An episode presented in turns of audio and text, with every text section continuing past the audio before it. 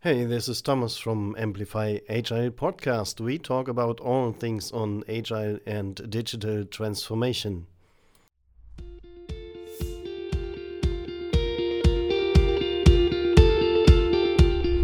Hey, this is Thomas from Amplify Agile. We talk about all things on agile and digital transformation. Today's topic is program increment planning, or short PI planning. And I'm so proud to have with me Dan. Dan is agile coach at C Prime, the company that delivers performance through agile product and technology solutions. Welcome, Dan. Thank you for having me. I'm really excited to be here and really excited to share some of the insights from my experiences. Great. Dan, this leads me to my first question. Why is actually such a program increment planning event needed? Strategy changes so often in organizations. The environment in which we are around us is changing so often. And so what PI planning really does for us is it allows a team or team of teams to be aligned on a corporate strategy, a vision, and a goal all at the same time, receiving that information all at once and adjusting and aligning the plans across multiple teams, products, and priorities every quarter. It also is a check to make sure how feasible is that work to do. So it helps us to understand our capacity, our work in progress limits, and aim towards predictability, which is really what we're looking for in agility. Okay, great. Dan, before we get into the details, can you just give a high-level summary on what the PI planning event is about? Sure thing. I think I'm going to have to get into a little bit of details in order to do it. Okay. So let's talk about what the day flows in, and let's talk about day one first.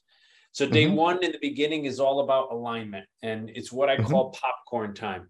So if you've ever been to the movie theater, you get a big tub of popcorn and you sit back and you watch that movie. The teams are doing that same thing. So in the beginning, we're updating the teams on vision, strategy, goals, product roadmaps, architectural designs, new standards that we're looking to pull forth. And all they're doing is sitting back and absorbing and figuring out what are we going to do as a result of this. All right. So you're getting all on the same page, and they just, the team's basically just listening, but everyone knows about everything. Yeah. It just gets the same information. Exactly. Then we move into our first level of breakouts. This is where the teams are going to start figuring out, all right, what are we doing? What are we actually going to execute upon? Yeah. We want them in that day one to do is come up with some of those big risks, some of those big challenges that they're facing. We want them to identify those, possibly start mitigating them, but also address which one of these needs manager attention.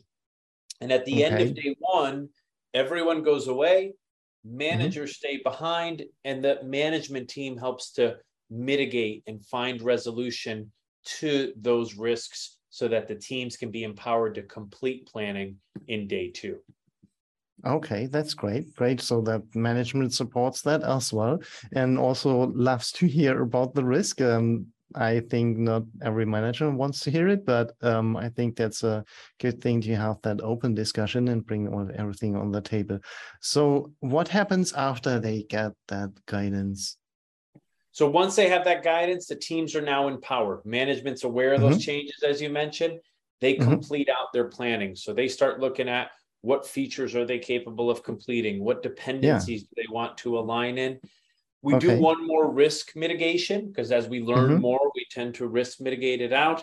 And then the entire release train then commits to what they're doing over that program increment plan.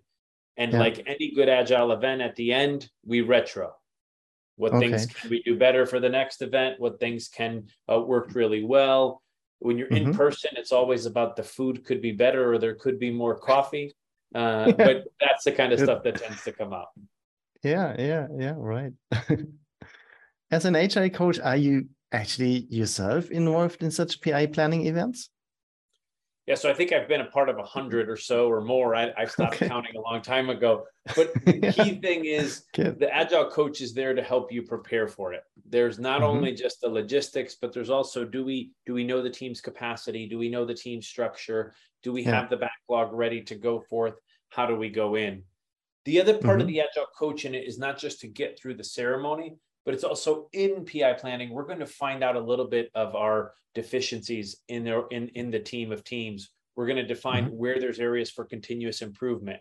That Agile coach should be committing with the teams to improvements over the next quarter, along with the teams, so that we know and we're working towards that continuous improvement, which is what a coach is always about. Okay, cool.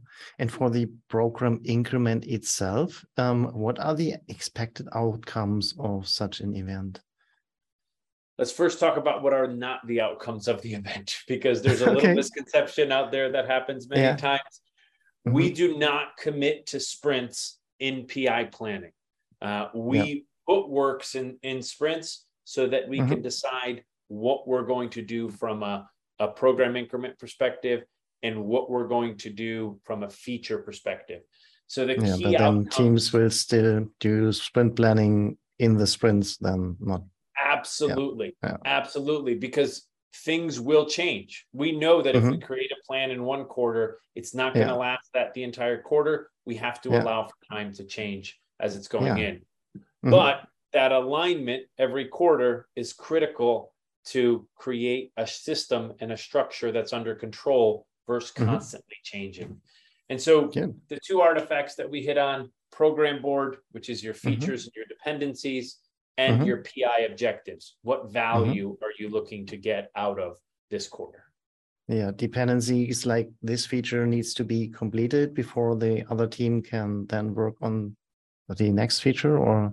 Absolutely. Or this architecture needs to be aligned, design perspective before it comes through, if that's been done by an architect team, or these decisions need to be come through, or even this vendor needs to provide us something to go forth. Organizations are complex. That helps to bring some of the structure around it that we need. Good. How do you actually set up such an event? It looks like that's a big event, like you're bringing all the teams together. And I mean, yeah, that's probably a big organization if you do it in person, but in these times, probably there's also the need to do it remotely. Absolutely. And we've gotten really good at that over the years because we've had to. First off, in person, I used to call it a big wedding party, right? Because it was organizing that many people, figuring out, you know, what teams need to sit next to each other, what teams don't like sitting next to each other, et cetera. One of the things I would advise, do not try to do something hybrid. Anything hybrid, half-half, we tend to lose. People always feel like they get lost in the structure into there. But when you are remote, it's all about making sure that you have the right tooling technology to help support you with that. We need a backlog management system. We need something that lets us break down the work and that people are transparent to the work. We need a dependency management system. So something that allows us to say, hey, team, I need this. I need this from you. We also need some sort of common documentation system where we can be working in documents together, drawing things together, drawing boxes. And then we need to be able to pull people in to smaller little virtual sessions as easy as possible. So if I need a couple people to come in to work on something, I can do that very quickly. We don't have to look at calendars or things of that nature. The other very so practical... everyone is blocked during that time and they just available for that event. Yeah, perfect. Absolutely, absolutely. Yeah. The other very practical thing is 2 days virtually is a lot. Move it to 3 5-hour days rather than full. It makes it more manageable for a team. That's true. That's a good point. Yeah. Yeah. So it sounds like this is also kind of a lot of preparation to make that successful, isn't it? What would you prepare, mind yourself, on program level or on team level? Yeah. So let's start. I'll hit it from both program and team because I think it is two answers there. Let's start with first the program, though. The day you complete PI planning, you start preparing for the next PI planning. That starts with updating your roadmap. figuring out what features are going to be important for the next program increment, creating a refinement schedule for that. You may need other people. You may need other business owners to come in and provide insight, other teams. Yep. Mm-hmm. You might want to start working on aligning dependencies early on. Some of those dependencies hopefully are within your release train, but some will be external. Some will be vendors. Can we start doing some of those alignments early on? And then do you have the right capacity and budgeting to continue going forth? If you start seeing that that backlog is getting bigger and bigger and bigger, you might want to say, can we get more capacity, or do we have to cut that off to make the program increment event successful? So that's from the program perspective.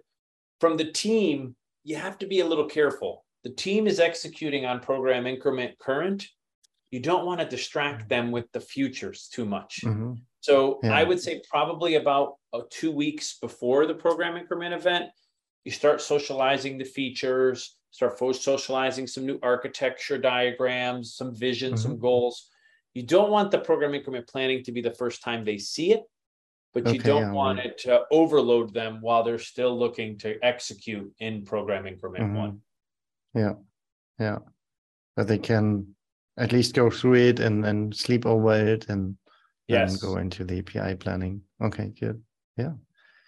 Yeah, thank you so much, Dan, for your valuable insights. Do you have any final word or key takeaway for our participants? Yeah, I think it's some final advice when you're going through with it. I'm seeing more and more that people are trying to make your program increment event perfect. And you don't want to make it perfect. It is an event to help to manage an unpredictable set of things that are going on. And so we know that, you know, corporate strategies are changing, team structures are changing, technologies are changing, all of that is happening. What we're doing PI planning for is to organize and get all on the same page for a given period. We know we're going to deviate off from then. But for that given period, we want to have some of those tough discussions. So we want to have business owners, which are prioritizing and battling over priorities. We want to have those architectural discussions as to how are we going to build this? What are we going to do? We want to have the battles over, you know, which dependency is more important than the next, and how do we do that? And so my biggest advice for people executing is don't try to make the event perfect. Try to make the event structured so that you can have really challenging conversations that help the organization move forward. Yeah, sounds good. Thank you so much, Dan, for your valuable insights. And thank you, dear participants, for joining us today. We are available as video and podcast anywhere podcasts can be found. So please feel to like and subscribe and drop us any questions you might have in the comment sections, and see you in the next one.